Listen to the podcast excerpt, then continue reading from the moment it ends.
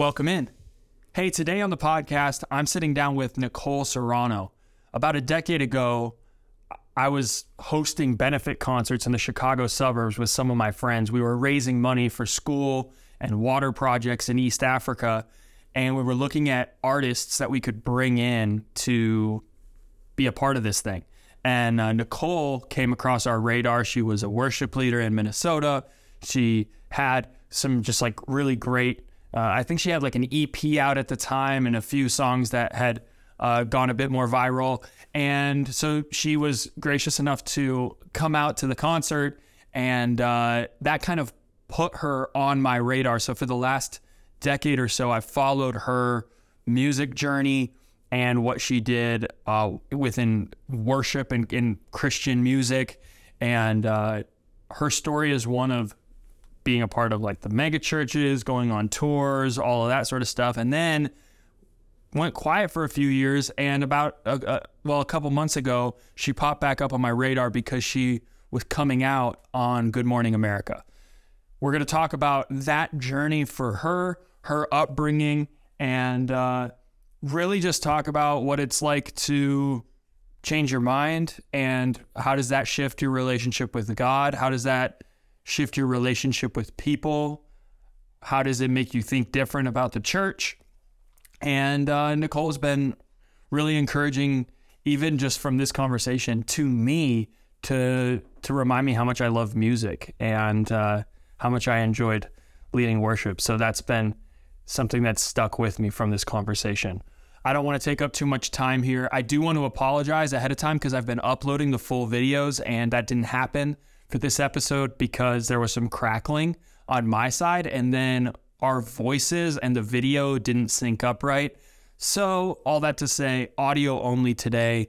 And uh, there will be clips that'll go out on YouTube Shorts or Instagram Reels or TikTok. So, if you want to watch those, hey, this is a really good episode to to go plug or to go follow those accounts because you can't actually watch this full episode. So, all right, let's dive in. Here we go. This is my full conversation with Nicole Serrano. Nicole, I'm so pumped to have you on Undercurrents, get to chat with you for the next little bit here. Thanks for for for doing this with me. Oh my god. Again, the internet connected us. I think it was it 11 years ago that we first met. yes. I was thinking about it and I almost brought like a couple pictures of what we would have each looked like 11 years ago because I had that that long uh real swoop hair that I'm I'm very proud to not have anymore. Um you, hey, you rocked it. It was it was the right time for that haircut though. That was for a benefit concert at a church, which really does set up a lot of probably what we have to talk about because I was speaking and singing in church in those days. You were singing and doing all of the things in church in those mm-hmm. days. And I've kind of like slowly watched your journey on the internet and been like, oh, I resonate with certain things here that are happening. And uh, you're basically go from, I mean, leading worship in Minnesota. This is what I see. So you can fill in okay. gaps that I don't see, yeah. right? and it's like, okay, now I'm you're out in Colorado. I see you on tour with large uh, worship people. And then all of a sudden, quiet for a few years and then Nicole pops back up in my feed like on Good Morning America. and I'm going, okay, wait, you might have posted something a few days before that. I don't know. But I was like, oh my gosh. And when you're when you came out and then it was on Good Morning America, I'm like, that was I mean, right around the time of COVID, our church was going through going from non-affirming to being affirming. We both grew up in Assemblies of God mm. churches. So yeah. and like that also just changed the entire way that I thought about faith was really that topic. It started to really I don't know. It started it started a lot of conversations and I can't even imagine your personal journey, so I want to get into a bunch of that stuff cuz I'm just I'm just having the conversations. I'm not actually having to have the courage that you had. So well, um, I'm I'm very my dog's going to freak out right now. Oh, but um That's fair. but I am I love hearing from people who don't identify within the queer community as you know that being wow sorry um my girlfriend just got home. Um but just hearing that that's an issue and that is problematic for people that it doesn't directly affect i'm always so interested to hear. So i can't wait to dive into that too. I wrote a bunch of questions that I'm like, these are the main things that if I walk out of an hour of talking to Nicole, like I want to know, I want to know what she thinks about these certain things or how her, yeah. yeah. So part of the process, I think, would just be going back in your journey first to set the context and yes. set like how you grew up in church and and then some of the shift. So let's just start with that. I gave the broad, very brief overview, but What's what's your journey with like music and church in the early years and, and how did that develop into something that you were really giving a lot of your life to? Well, first of all, thank you for caring, one. and um, yeah, some of the questions you sent over were very thoughtful and just showed that you have a lot of empathy. And especially in today's crazy world. It just keeps getting crazier, and it's just really refreshing to be able to talk to somebody who you can trust and look at and be like, all right, this is a good person. So, hmm. first of all, thank you. Um, second of all, yeah, it's been a wild ass ride. I um, I was basically born in church. My my parents kind of stumbled into church when I was four, and my dad got radically saved in the Assemblies of God denomination. And so that quickly turned into the whole family coming to church um, every Sunday morning, Sunday night, Wednesday, Friday, the whole, you know, four days a week thing. And that's really what it was most of my childhood, just growing up in church. Um, my dad's a singer, and so he was always singing. He led worship for a while, and um, I was crazy at home, but in public, I was a little more shy. And so at home, he'd be like sing at the top of his lungs and I would quietly be like mousing harmonies. And he's like, What was that? I was like, Nothing. so he like forced me on stage, and uh, which I'm very grateful for now. Because um, I, I don't think I would have been courageous enough to be like, I want to try that. So I was singing on stage um, at churches since I think it was 10. And I learned how to play all the things because he needed a drummer and he needed a piano player, he needed guitar, and so it was just like, all right, I'll Fill try to figure it out. yes, that's that's like ninety percent of church worship kids, right? I know. You just whatever the gap was in youth group, like that's how I learned guitar. That's I, I got yeah, that's the same thing actually. I mean, my dad not forcing me Weird. into it, but someone heard me sing and then they're like, "Yeah, you should like lead worship or something. And I never thought about it. So yeah, I totally get that. You whatever the gap is, you just fill it. But like what a jump. Like you just sang a little line and then like, hey, you should go lead a whole congregation of people. And you're like, you're right, I should. that's the logical next step. Although that's a really cool there's not many environments, I will give it to the church. There's not many environments where that type of creativity and especially like, hey, in the assemblies of god there are some very creative outlets that now I, I you know i'm removed from but also other like i wouldn't have ever picked up a guitar if i hadn't have been in that i don't know there's also the like human videos and things true. we don't need to talk about but we don't have to talk about that when you when you get to college that like at that point had you you'd already been leading for like churches for a while and that because that seems to then start obviously you're having to make life decisions. That feels the logical next step of i'm going to give my life to this music thing and church right. thing. What what was your thinking in that season of time? Yeah i mean for me i don't know how you feel about this but i think a I think worship leaders are a special breed.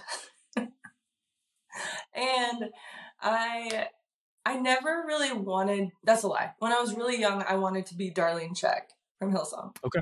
Fair. and I would get the little like worship leader suits with the like it was bad. But I wanted to be JD from United. we could never have long hair like that, but I get it. Could have been something wonderful um, if we had met earlier but I wanted to be like, you know, a Christian singer for like five minutes. And then I was not allowed to listen to non Christian music. So that was very sheltering. and I didn't know what was out there until I went to college. And but I always kind of felt like church music is cool, but it's different. It's like there's something more going on. There's something spiritual and emotional, and it's important and it needs to be protected, you know. And so bumping shoulders with a lot of other worship leaders throughout the years who kind of just liked the attention or liked the people looking at them and the like you know the the church celebrity stuff that always really bothered me. And um so i was like okay i don't want to make a living out of doing that but it's also all i know how to do so i, I was kind of in this tension of like i want to be on this platform because i feel like there's a calling on my life to do that but at the same time I want to be an artist and I want to make money and I want to like not feel bad about making money and so there was that whole thing. Um, but yeah, I had been doing that since 10 and never stopped and then went to college. Uh, I, I worked at Emmanuel Christian Center. They were awesome. At that, I mean, at that time, I was so deep in the closet and so tormented that I, I just couldn't even like connect with people which is okay. So can we talk about that for a second? We sure and I do not want to put I don't I don't want to put you like on the spot at all. So no. you can yeah. But I, I, I also came out I Good Morning America, so it's like at this point. it is true. You, you, what, what's a more public way to to come out? I don't know one. Uh, in that season of time, there was also a little bit of like a running joke that Nicole might be dating Jesus or something. So what what uh, what what did you know about your sexuality at that point? Are you for sure like I am gay, I know it, but I can't tell anybody? Are you wrestling through like, nah, maybe I'm not, or what? How did you think about it? I am a freak who I knew when I was three years old, and it was I don't know. It's like whatever you think about past lifetimes it's like you have wisdom in your body. Like, I don't know, but this little baby three year old was like, I am different. I'm noticing that all the movies I watch, all the toys I play with, it's a boy and a girl, and what I am is not okay, and I can't tell anybody. And so nobody told me that. Nobody, like, that was before all the indoctrination and all the messages yeah. I heard. It was like, I'm not allowed to be this. I should be ashamed.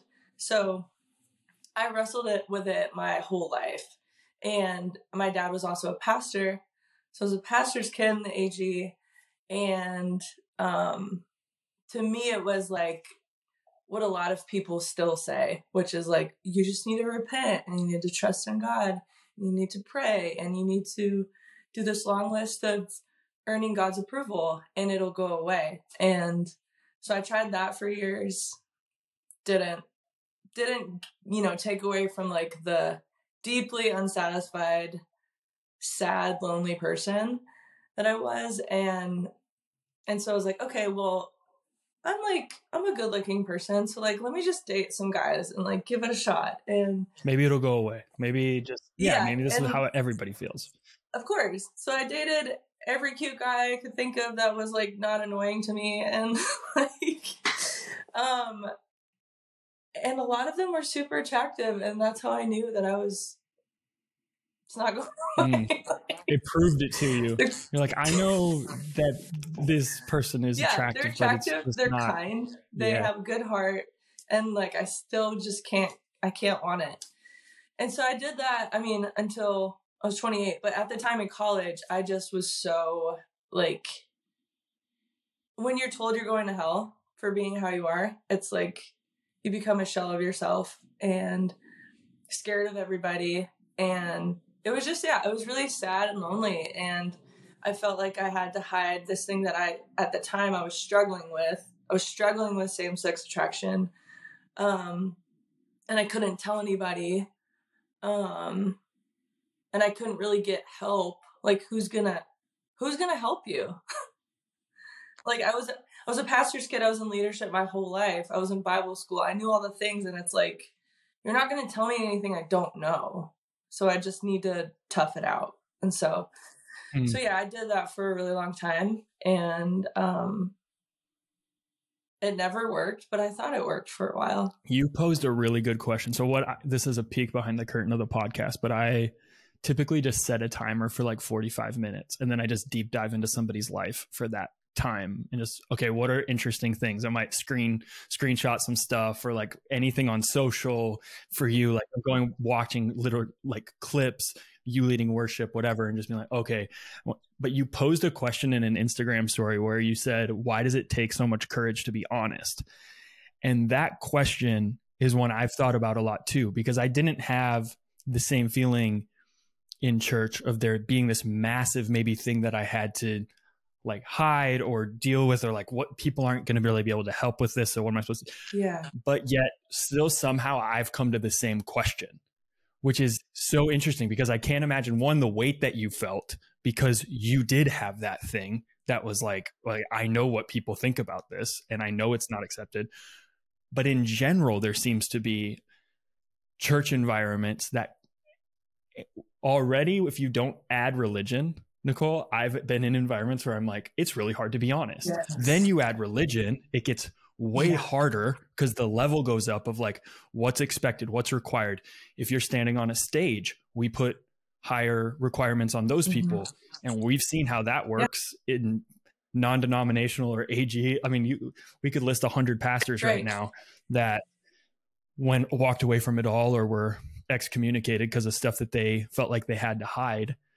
So I don't necessarily think either of us has an answer to that question but when i pose the question back at you what does it bring up? Like why does it why do you feel like it takes so much courage to be honest? I think i think um this whole idea of certainty is such a threat to anything real. And i mean we both grew up in a in an environment that was like, here's what you have to profess and confess and cling to. You can't trust yourself. You can't trust your your mind, your heart, your flesh. It'll fail you. Like, so then what the hell do you have? Like, mm-hmm. you can't trust anything that was made in the image of your creator. And so it just strips you of all trust in yourself. And then it's like, well, if if I don't matter, if I can't if I can't cling to anything that is inside of me, then like I just do what the guy on the stage says to do. And my thoughts don't matter because I'm not as smart as them. Um, and it just breeds an insecure person who just does the next thing that someone else tells them to do without really sitting with your own feelings or like feelings are the enemy. Yeah, I literally was told feelings are the F word. Are you serious? That was it that was a joke in a running joke in uh, I, I won't say where that but it was a real thing. P- feelings are the f word. Think about that now from i mean the movement away from leaving some of that stuff and going i mean that's that's probably one of the biggest struggles i've had is actually knowing what i feel. So to imagine being told that like oh what you feel like you shouldn't feel it anyway dude that's a crazy it's a that takes a long time to process. I don't know I'm I've I've said this already so many times, so maybe this is partially an Enneagram podcast, but I always say this is not an Enneagram podcast. But that was part of my healing process was thinking through. I'm a I'm a three, and so very shiny. Like, put me on a stage, let me speak, let me perform, let me whatever the thing is. And it was a great artistic mm-hmm. outlet too. But then when you tell me that like feelings are the F word, that that's really helpful for a three because I'm I already don't know what I feel. Right. So you, I don't even have to investigate it. And I probably from a lot of stuffing, you know, just don't feel that. Just don't feel that. I'm an, I'm an Enneagram four. so it was like, I want to explode. You're telling me that I need to just ignore these feelings or they don't matter. It's like, well, then what? What do I do? Like, what do I do with what's going on inside of me? And if it doesn't matter, why do I have so many of them? And why are they wrong? So it's like, okay, me as a queer person, I'm wrong. Me for having feelings, I'm wrong. So like, what the fuck would you like me to do? Encourage to be honest um, about that then, because if you're not supposed to be feeling it and there's layers deep of that, then there's yeah. no point. And vulnerability was never never really there. Like the only vulnerability I could think back to is like confession. Like when you confess your sins to a youth leader or but it's like for what reason? Like what's the end? Like nobody's really hmm. is anyone getting better? Is anyone getting closer to like healing? Or is this all just performative? And so I just think I think now I'm finally at a place where I can look at church, organized religion, and just be like, honestly, I I'm sad that I feel this way, but I feel like it's all bullshit. Because the system, like having one usual white guy on stage telling everybody else what to do, it puts so much pressure on him, then he can't be honest. He can't be vulnerable. He doesn't have anyone to lean on. And then it just breeds hiding. And then if your feelings don't matter, then you don't have to think about it. You don't have to have accountability. So it's but just, also you're jumping through a hoop there the too, whole, but not you personally, but when you get into that thinking, because if you can't trust your feelings or you can't trust some of what you know, then like how do you know that the Bible that you were handed or the thing like everyone is in some way trusting their feelings, but maybe it's even a generational thing, like the church that we grew up in. Cause sometimes when I have these conversations with older people who like weren't didn't feel the same things that I feel about church. I think they tried to communicate maybe the best they could. Sometimes, definitely not. but but even if I'm going with the best of intention, thinking through it, the ways that it was communicated, how it made people feel, that's where the communication needs to happen. Now it's like, hey, this messaging over a series of years had me feeling like I couldn't trust myself even if that's not what you yeah. meant to do, that's how it came off. Yes. And so I, I just, yeah, I resonate with that a lot. I just think the so many structures of, I don't know, the way that everything is organized, it's like we just did things because we did them, or we just did them because that's always how they've been done. And it, it almost just felt like, wait, why, why are we taking communion? Or like, wait, why are we having a Friday you know, service before the big service and 17 services after. Like, why again? This service needs nine prayers in it. I don't know. I, I, was just always wondering the mm-hmm. why. Mm-hmm. Um, but I was also really grateful for my parents who um, are just really strong people and they raised they raised me to believe that I could do anything and that I was capable and they instilled me with a sense of confidence that never was taken away, which was really great before that was beyond like what I could do or perform. It was like, no, you have the right to to speak up and do what's right for mm. you. Um even if it meant doing what I did. so let's let's keep this story going because there's a lot of other just church questions that we'll come into, but when did you decide this isn't working at all so I'm going to find the courage somehow to tell someone what did what did that look like? Because were you did you say you were 28 when that when you finally like confronted it? Yeah, I say I say I was 28 when I came out to myself.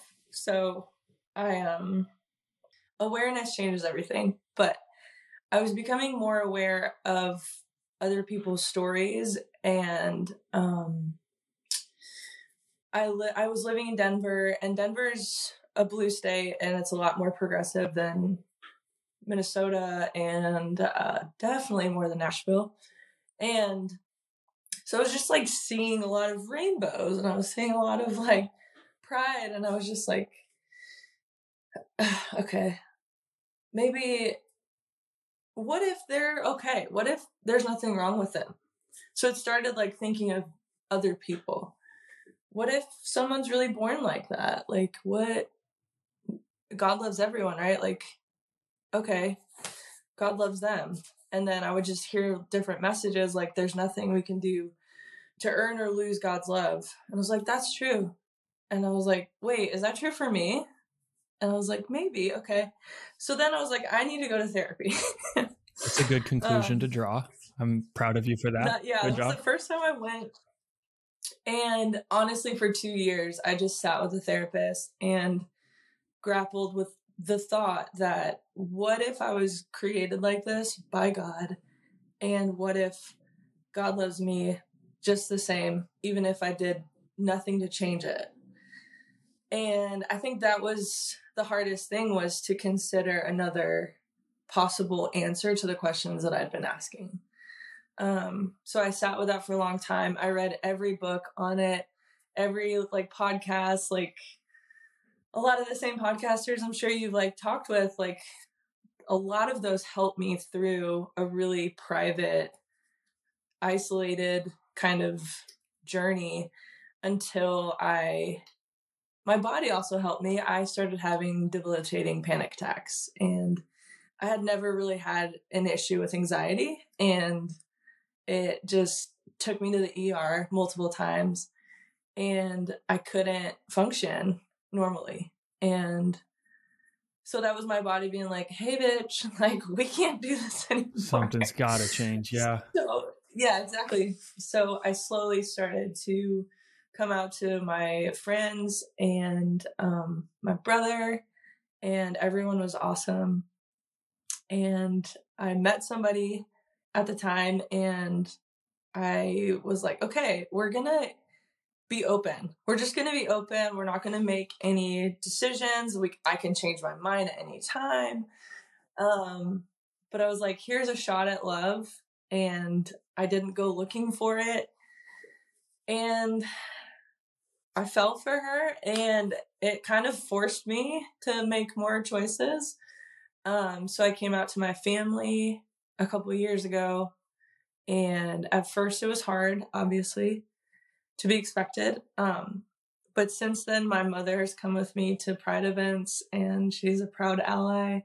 And my father is very proud of me and my whole family like has my back. And um, for being a former AG pastor's family, that's a miracle in and of itself. Um, but yeah, that that shouldn't was, be understated at all. That's worth sitting in even for a second because there are a million oh ways. God, yeah. And I you you think of the line I forget who coined that like the bad theology kills.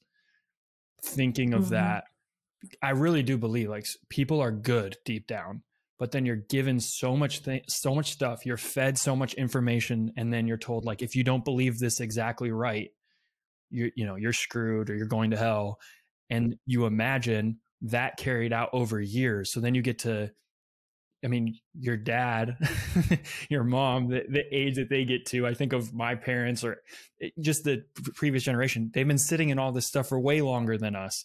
So then you for you to come out and for them even if it's hard to be where you are now i mean just commend your parents. I, that's yeah man what is, is it a lot of is there a lot of like pushback in the initial days of just the typical things that you would hear and like the the normal fears that you kind of have to confront people bringing up bible verses that that sort of stuff or how does that go is it more of just a they hear your story and then there's some quiet what yeah yeah, um I went the route of writing a letter, which I'm so smart. Big yeah. I definitely encourage everyone in that position to do that because you get to say everything you want to say. No interruption, no emotional like throwing you off your course.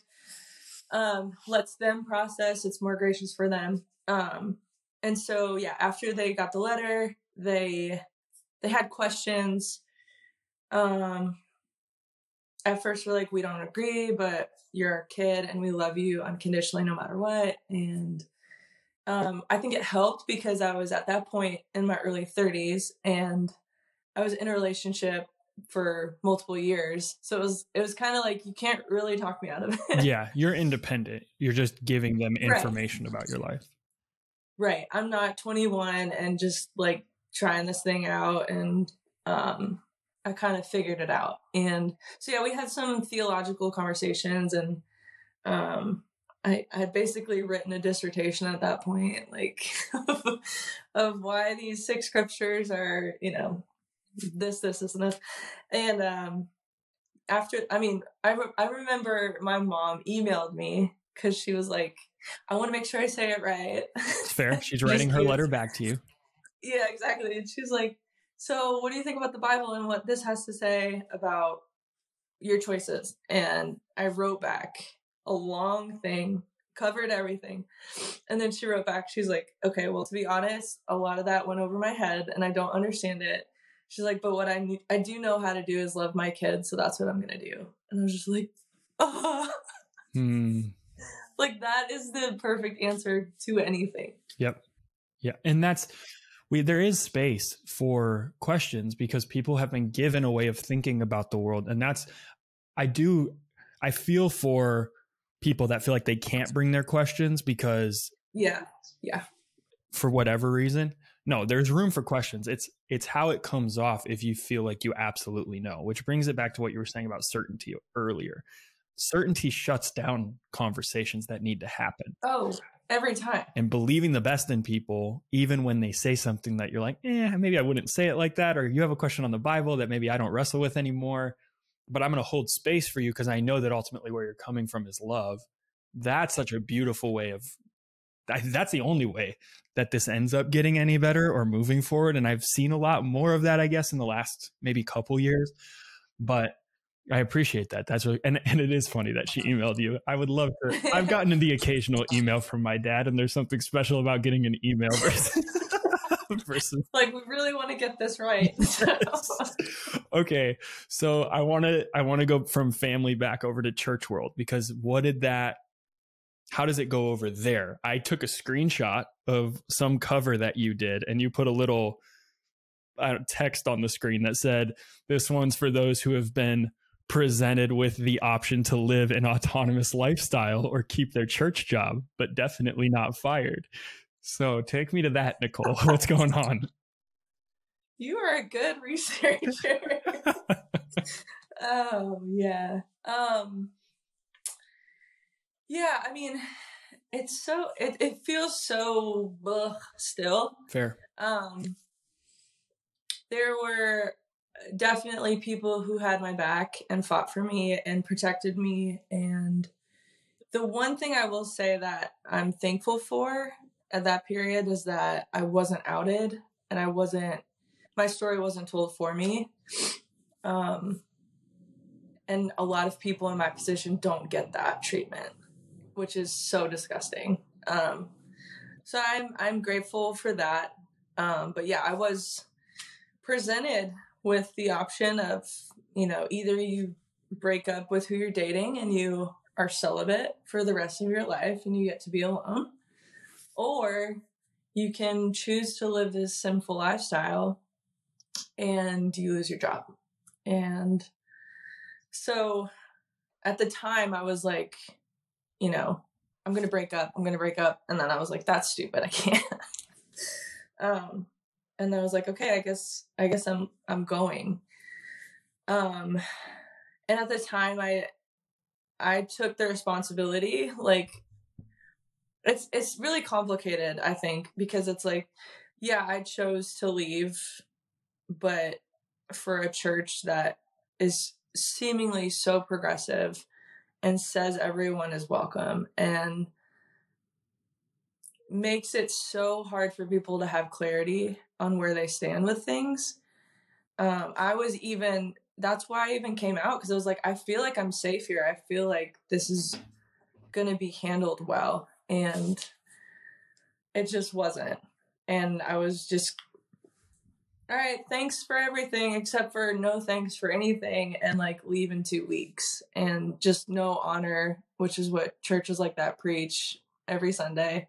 No, no anything. There was no dignity in it. And it was just, it was really hurtful. It was painful. And that's why I kind of went dark for, I think it was like three, three ish years.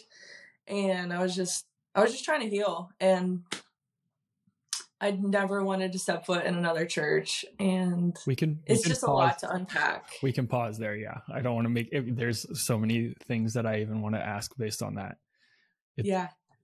I want to get into what it made you start thinking about spiritually and how it like what else does it start to maybe unravel or questions you start to ask cuz anyone who goes through church stuff like this yeah it's not it doesn't just stick in one area and a lot of people no. ask you when you're processing all of it like wait so you came out but now you have this doubt or this question or this thing over here i don't get how they're related i'm like oh trust me everything's related because once oh, you start yeah. thinking about your the jesus you grew up with god you think about church the entanglement that's happening it's impossible to untangle in oh i'm just moving this part theologically. Now i and i can't even imagine when it's attached to something like when it's literally who you are and you're yeah in getting i mean you didn't get fired but to be asked to leave from a church. Whew there's a lot there. Okay. Um i'm trying to think of where i i want to take this. Let's go to let, let's talk about your spiritual journey in that season. So when you're in a place where you're asked to to leave are you angry with God? Are you I'm going to just walk away from all of it? Are what what's the first inclination of Nicole when all right, now I'm I'm out of church. I'm no longer this professional Christian. I can do what I want. I'm dating this girl. Where where does it take you? I was really angry at the people I'd surrounded myself with for years. And the level of hypocrisy. Um, I know you you are too very justice oriented. Yes. um so it's like, okay, if you're doing this to me, why are you promoting the guy who outed me, who is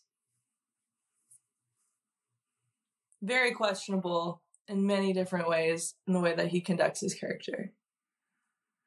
if you're if you're getting rid of me why are you keeping this person i could go on a list of things but they they continually got promoted or um, pushed more in the spotlight when i was coming to them from myself being honest and saying i think that i'm a gay christian is that okay here I'm just really realizing this instead of like hiding and lying and being so shady. And it's like a lot of those people are still there in leadership. And that I think enraged me the most was just like, not that I'm better than anyone, but it's like, can we just tell the truth? Like, I finally got to the point where I saw the truth about myself. I realized I can't change it. I realized this is who I am and I don't want to hate myself anymore. And you're kicking me to the curb. Seemingly so that, the time that the church should be most alive for you, that exactly. the community should most have your back. Yes. That's so frustrating. Yeah. it's so frustrating. So it's uh, like other lines are okay to blur. Like other sins, if you want to categorize it as a sin, are you know, more workable. So like you cheated on your wife or you beat up your wife, it's okay. We'll send you to counseling, but you can still have your job. But like, I'm telling you, I think that I was born like this and nothing about my character has changed whatsoever. And there's not a place for me anymore. So, so yeah, the hardest thing was, was seeing the hypocrisy and just how any one person could decide what's okay and what's not okay. And it so was no longer they you see their hypocrisy but for your personal feelings towards like because community is one side of it t- towards god does it just throw how you think about god completely up in the air or are you still hanging on somehow because it that's the to be honest that was the most vulnerable part of this story that I don't even I still struggle to talk about because yeah. I don't I don't want to alienate anyone listening to this who's just still super in church world. Like we all I want to go on a journey with as many people as want to go on this journey with me but when it wasn't I mean, it wasn't really community. There were people close to me that I mean our church decided to become affirming. So like the community in a sense made the decision I'm happy that we made but at the same time how that was perceived by Christians as a whole made my brain just want to blow up and then made my thinking about God in many ways blow up. We are not thinking or talking about Christianity handed me this way of belief that like I was so sure, oh, when we're worshiping, we're all thinking about God sort of in the same way. We're all moving in the same direction. And then you go, wait, are we? Like, what is this? And so, yeah, what does it do for your, the way you think about God? I, okay. So a little bit before I'd left, my, my view of God had been expanding slowly. And I just, I really believe that God was more good and more kind and more loving in yeah. more ways than I thought possible which made the threat of being queer like it doesn't so some of matter. the therapy stuff everything you're also yeah. addressing how yeah. big you kind of alluded to that like god is way bigger than this so i can love myself and all of this. Then right. you start to tell people so okay. Right. God. like i don't have to earn god's love anymore. I never did. So but so to kind of get in that headspace a little bit and like dip my toe in that water it's like oh i think i'm missing a whole lot of this picture. And then to be handled that way by a very powerful, very influential church with very little love. I'm like, how are you saying you're representing this? And then I, I don't know. I think it was just like I was really done with people for a while and done with, definitely done with church. And I saw behind the curtain enough times at that point but for my thought with with God, I don't know. I I think I was curious about other religions and same. Um yeah, this kind of interfaith space of I I knew enough about like Islam that they call Allah God and they mean the same God. They just aren't talking about Jesus and it's just like okay, so I knew that um if you think of like Eastern religions or like original people groups, like what is that all about? What is spirit about? What is energy about? What is higher power? And so I'm like, I think we're all saying the same thing. Did you start? I could hear some specific voices from previous years of my life when I started asking those questions. Uh oh, now Nicole's new age.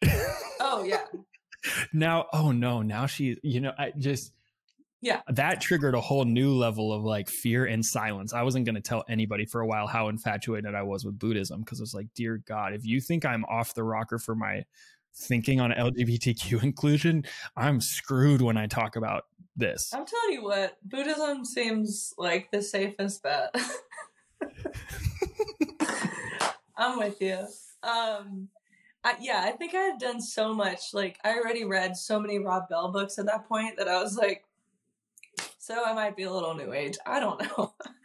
Put me in whatever camp you want. That's that's part of it. That's so cool about the journey is you're proving to to yourself by having courage that you can be brave in other areas. So whether in the silent years, you're not, I mean, you're still proving to yourself over and over again, like, I have the courage to figure out who I authentically am. Yes. I can read whatever I need to read. Yes. I can take in information and it doesn't pollute me. I had a, a girl on here.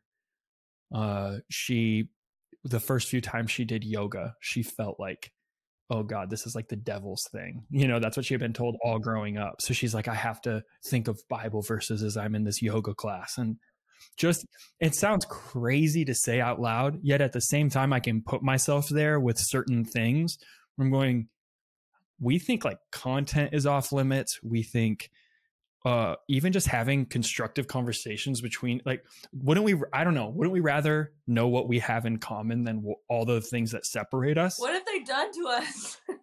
It's, it's such an it's so it's so odd. It's so odd. I'm i'm fascinated by what you're saying because I do think oftentimes as people leave church, they either have a lot to work through on the people side, which it sounds like that's your story, or on the God side. And we're a little different in that yours seems more on people. And even though people sort of treated our church bad, it made me really question what do I actually think about God? What yeah. do I actually think about Jesus? Yeah. Worship? Yep. Let's go there for a second. Yeah. I love music. Uh-huh. I love singing. And when everything happened with Icon and with the church, uh, I couldn't sing anymore. really? I could not get myself to, and still it's very difficult because it was so attached together. Sometimes it's healing when you pick up the guitar and you like play something that you maybe used to sing. Yeah. Sometimes I hear lyrics and I'm like, dear God, what was I singing? Yeah. So, what, how does your relationship to music heal you, hurt you? How does it, what do you think of music in, in that season and, and now? I, because I've even seen, I mean, I, and saw you're like, I don't know if you're, you're currently leading worship at a church. We can get there in the future, but I heard you in a little interview clip where you were leading new wine and I almost bawled Nicole. Cause I was like, I haven't heard that song since in four years. And I was like, mm, okay. So just take me into take me into your brain on this stuff. Yeah. Um well I decided a while ago I was gonna I was gonna make music my career. And thank God. Good decision. Yeah. So I was like Thank you for doing it. I I think I got a little defiant too towards the end because my voice was on 90% of the records that came out of churches, a church I was part of. And um, I was like, you are not going to keep me from doing what I do. You know, I was like, at first it was hard because it was like every week I would sing how many services and and my own music kind of shrunk, you know? Um, and when you're doing so much worship stuff, it's kind of like it takes up so much of your brain at least for me that i just didn't i didn't write as much or i didn't do anything else. And so i came to nashville right after that whole thing and i would just like sing to myself and like in a sense like sing over myself in a weird woo kind of way and like just trying to find the healing and not letting the sound of my own voice trigger me um, because it was used to singing in certain spaces. And I am really shocked that my view of God didn't. I don't know why. No, I think it's beautiful. I legitimately, I think it's so cool. I I do think there's, and I want to hear what you're gonna. There's a health to the the way that you did it, in that you were in a setting where you could think about how much bigger God is than just the situation you found yourself in that makes it unique versus if you had had to process that more publicly first and th- maybe those things would have been more attached together? Yeah all of it you know you think you get to a place where you're like oh it makes sense it's clear and then you start talking about it again and you're like i don't even know. But i think I, I was angry that I was angry with God for letting me be in that position for a while. I was like, why would you even open the door for me to be there and like let me get this hurt and this devastated? But now it's like, okay, well, if I didn't, I don't think I'd be where I am today. So it's, I think time helps. I don't think time heals anything. I think it helps. um, so yeah, I came back and I was like, all right, I am going to pursue music. I'm not going to let worship take all of my energy and effort. And so, yeah, I came back and I was kind of hell bent on making it work. And it's working. I did it. Um, hmm. And then that that girlfriend that I was in a relationship with, she she wasn't um she didn't have the same experience um, with her church and the same kind of trauma. But she came and visited me in Nashville, and one of our favorite podcasters, um, Enns and Jared Byas. Jared Byas was at the church here in Nashville, and she was like, "We have to go here and speak," and I was like, "I'm not going to church." and I went to church and met him and met the pastor and the pastor knew a lot of the people that I knew from Denver and um, ended up going because it was a different kind of church and it felt like church rehab. it was very progressive, very affirming, very um, inclusive. And so I was like, all right, maybe there's more to this. And there's also a flair of interfaith, you know, conversation and um, definitely more universal, um, bigger picture. So I was like, I didn't know enough about that. So I wanted to go and Man, learn. That's where. And then fast forward, now I'm leading worship. so you're ahead of me in that. I don't know if I don't know what the future holds there, but not in the, so the church journey is similar. We've been going to a a Presbyterian church for a, few, a couple months, and I haven't said this on any of the podcasts yet. Uh, opens up a whole new, maybe like can of questions. Gives seeing the world from like a bigger perspective being allowed to ask questions in church. I've had like two or three moments where I'm biting my tongue and like holding my jeans as like tight as I can because I'm like, do not start bawling right now as you're hearing them be like, oh, it's safe to ask Aww. questions or it's safe. Like certain things where I'm not even sure.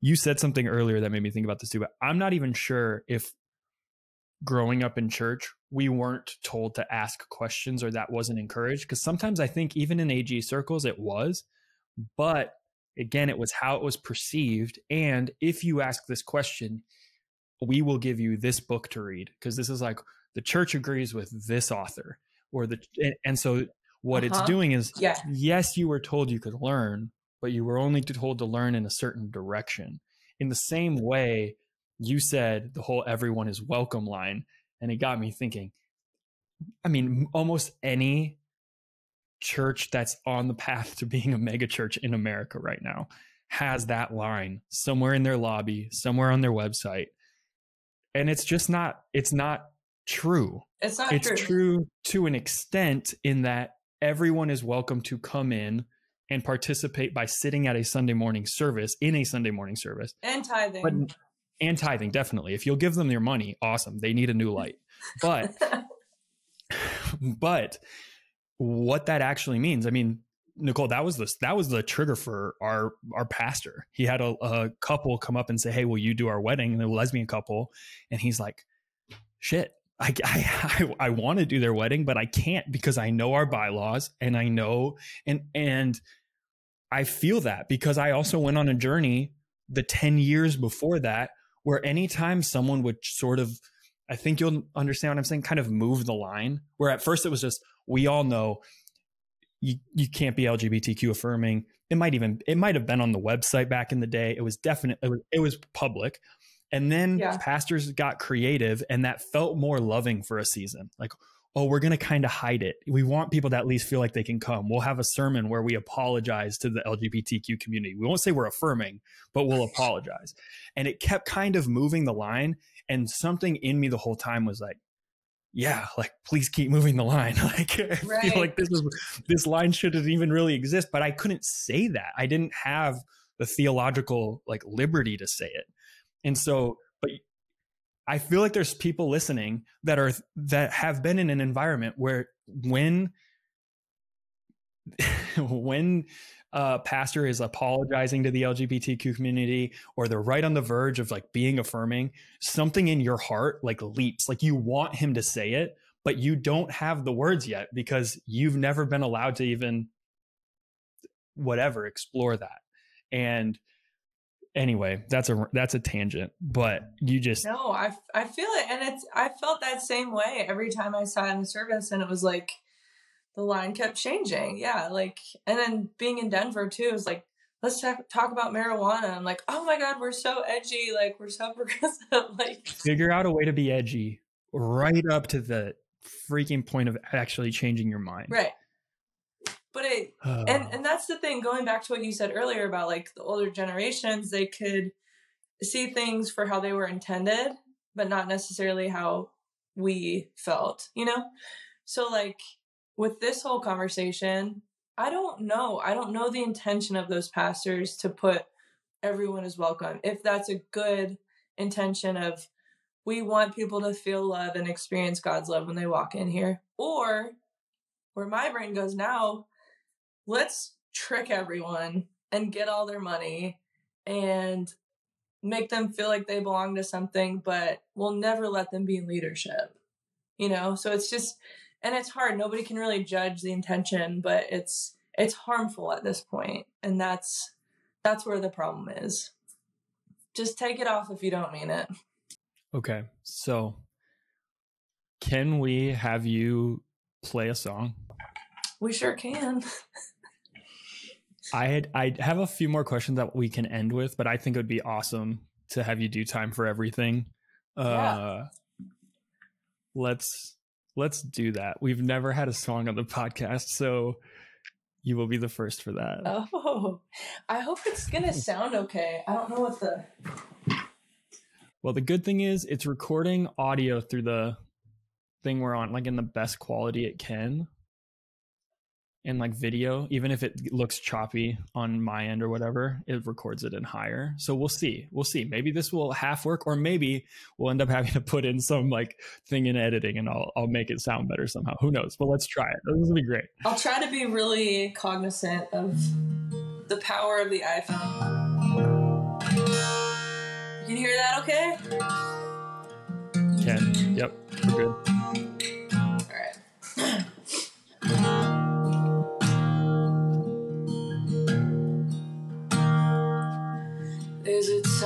For everything under the sun.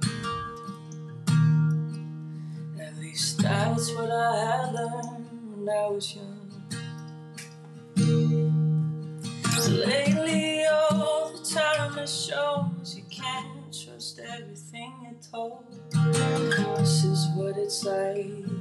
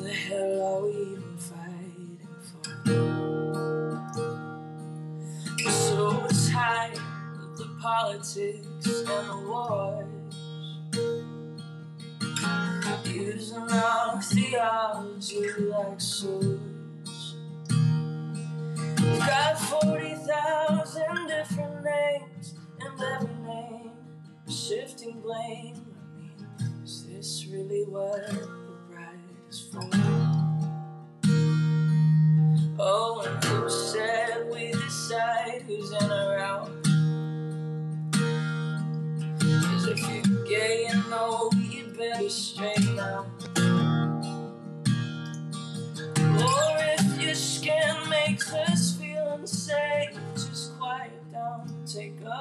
Space. When's the time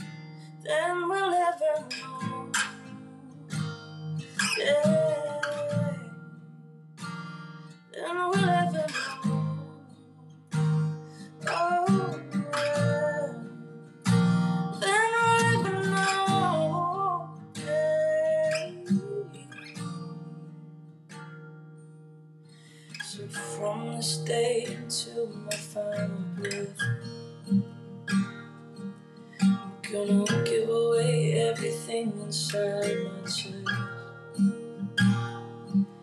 I always hold what it's giving me, even if you disagree. Cause there's a time for everything under the sun. And it's time for us to learn how to really love.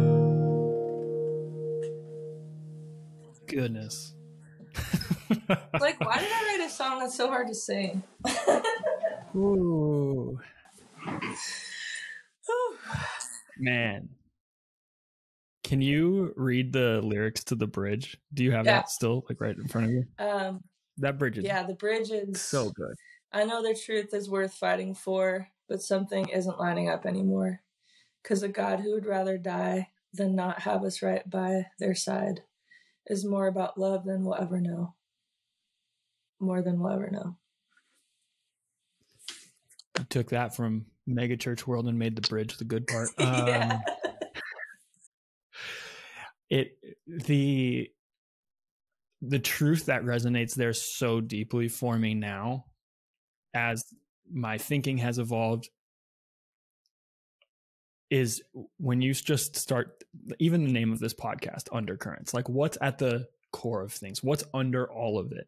And the part that never dissipated for me even when i had a lot of frustration with like my theology with god like there's some sort of core belief that if there is anything worth fighting for yeah. it's love.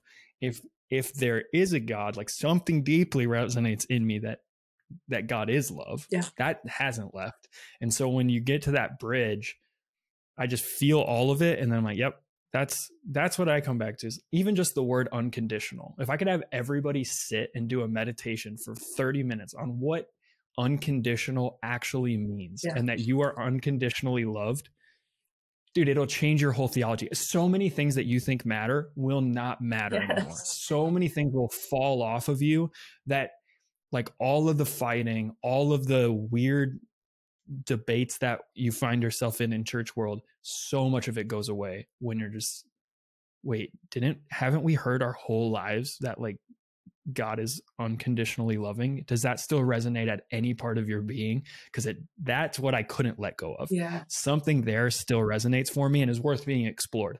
I hold on to almost nothing yes. else at this point. Yeah same. That's where i'm at mm. because Hmm. Yeah, it's it's it's the the thought of love, the concept of love, and the fact is like we are all imperfect. We've all been hurt. A lot of us have never been shown love, and that's just cyclical. It just keeps going. And yeah, if we just all sat under the messaging and a meditation of you are unconditionally loved, like that would change everything. But it's because we don't believe it for ourselves. Agreed yeah, there's it's yeah, we're in we're in alignment there. You you said something really early on that I also feel like would be good here towards the end, which was talking about just staying true to yourself. I've taught, thought a lot about in the last three years how little I knew about personal agency when I was in church world. Just w- owning my life, owning my choices, uh, feeling my emotions, but then also deciding what I do with those. Uh, yeah. How do you now think about staying true to yourself? I mean, you're a four. There's an individualistic, good side to you that you said kind of got a little fierce in leaving church, which I'm like, I would yeah. cheer that on. But what are those ways that you continue to keep that at the front? Like, I, I want to stay true to myself. I want to continue to be honest, live into that agency. I think what's kind of cool, and I think every person who comes out later on in life, they experience kind of like, oh, I feel like a baby gay, or I feel like, mm. um, I feel like I'm 12 years old. Like, I don't, how do I want to express myself? You know, like what, what do I want to wear? What do I, you know, I think that's part of it. I think also just staying curious and staying open and, um, never thinking that I know anything really. um, but yeah, I, I've I've been handed many lessons of trusting myself even even more the last year. Even when I thought I got kind of to the finish line with with all of this, and it's like uh finish end finish line. Mm. Um, yeah, it's like I'm constantly feeling the pull of like, do I trust my gut and what I know and what I deserve, what I want, are my needs being met? Am I getting the life that I've like fought so hard for? And because I have the tendency to just be like, oh well, it's okay. Mm. It's either like it's okay or like let's burn it down. There's like not much in between. those two extremes. Yeah. um, but yeah, just trying to like tap into my feelings and express because even though I'm before, like I grew up in an environment where it was like emotions aren't cool. So it's like letting them out and just just being alive. Just letting whatever comes up be, um, honoring it and not holding so tightly onto anything really because everything's temporary and just enjoying the life that I have right now because it's probably going to change, you know? Um, yeah, I think just learning to be content and to be happy, um, which was never anything I heard of, you know, like that wasn't a priority in the old world that we come from. Um, but it's like, why not? Why not try to find the joy in the mundane? It's hard, but like, what else are we going to do? It's good. I got a couple more here. One is you you mentioned it earlier around awareness and just the key of continuing to just raise your level of awareness. What's been most helpful for you in that? Was it therapy? Was it having like the right people around you kind of ask questions? What what has that that journey been like for you? I think it started with um friendships that were a little more thought provoking and had a little more depth, asking questions that a good therapist would ask. And I was like, I didn't know people could think like this. it's like it'd been stuck in my head, but I didn't know there like the community and the closeness and the bond that comes with that. Um, and then therapy just kind of shot that through the roof. Um, therapy really is, I think, the most helpful because it it forces you to be aware of your own inner world um, and when you can kind of heighten that, you're able then to be more aware of what's going on around you. I've always been a little observer my whole life and always trying to find meaning in things and connect. Why does this make this happen? Yeah. Or like when they're like this, that is the result. Like, what does that mean? Um, so I think just that all just gets like sharpened um, but yeah, I, I think just I wish people were more aware, more self aware, and more aware of other people, especially right now. Like, I don't know if you've heard what, what's going on in Nashville, but it's just like bill after bill against LGBTQ and then a shooting. Um, it's just, there's so much polarization and such a lack of thinking about the person who was in the wrong or the person who was wronged or the person who's being targeted and it's just so us versus them and it's I, I just it makes my head hurt. Like i don't understand why it's so hard just to think hmm. just to consider the view from someone else's eyes. Yeah. Um but yeah it's i don't know. I feel like i don't even what do i know?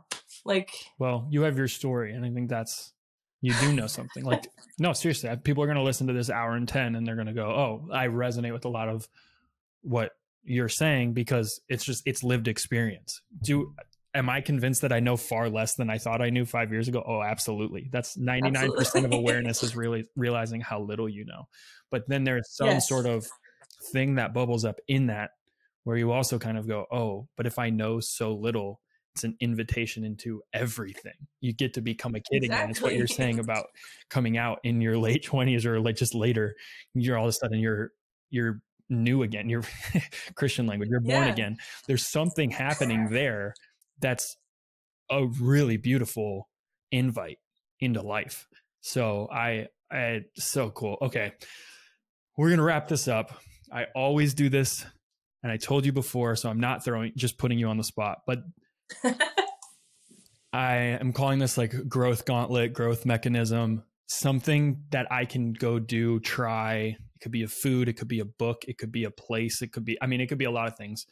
Obviously, depending on how difficult the thing you're about to say is, I, I can't tell you when I'm going to do it. But whenever I do the thing, I will then report back to you and future episode i'm going to tell people about like trying this stuff so what comes to mind what do you want to like challenge me to to try and uh, help me kind of expand myself.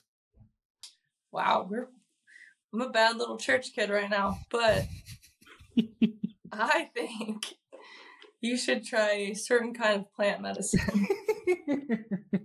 We're gonna have to have a separate like you know podcast nicole about. for this. Uh... um but yeah, you want to talk about expanding your awareness of spiritual energy, being, um, wisdom. We can talk more offline about that, but all right. You heard it here first. I'll report back. Maybe it'll be a, a, secret episode that no one ever gets to hear, but that's a good challenge. That's fair.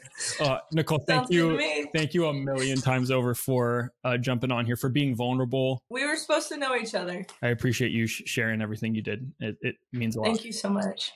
You're awesome.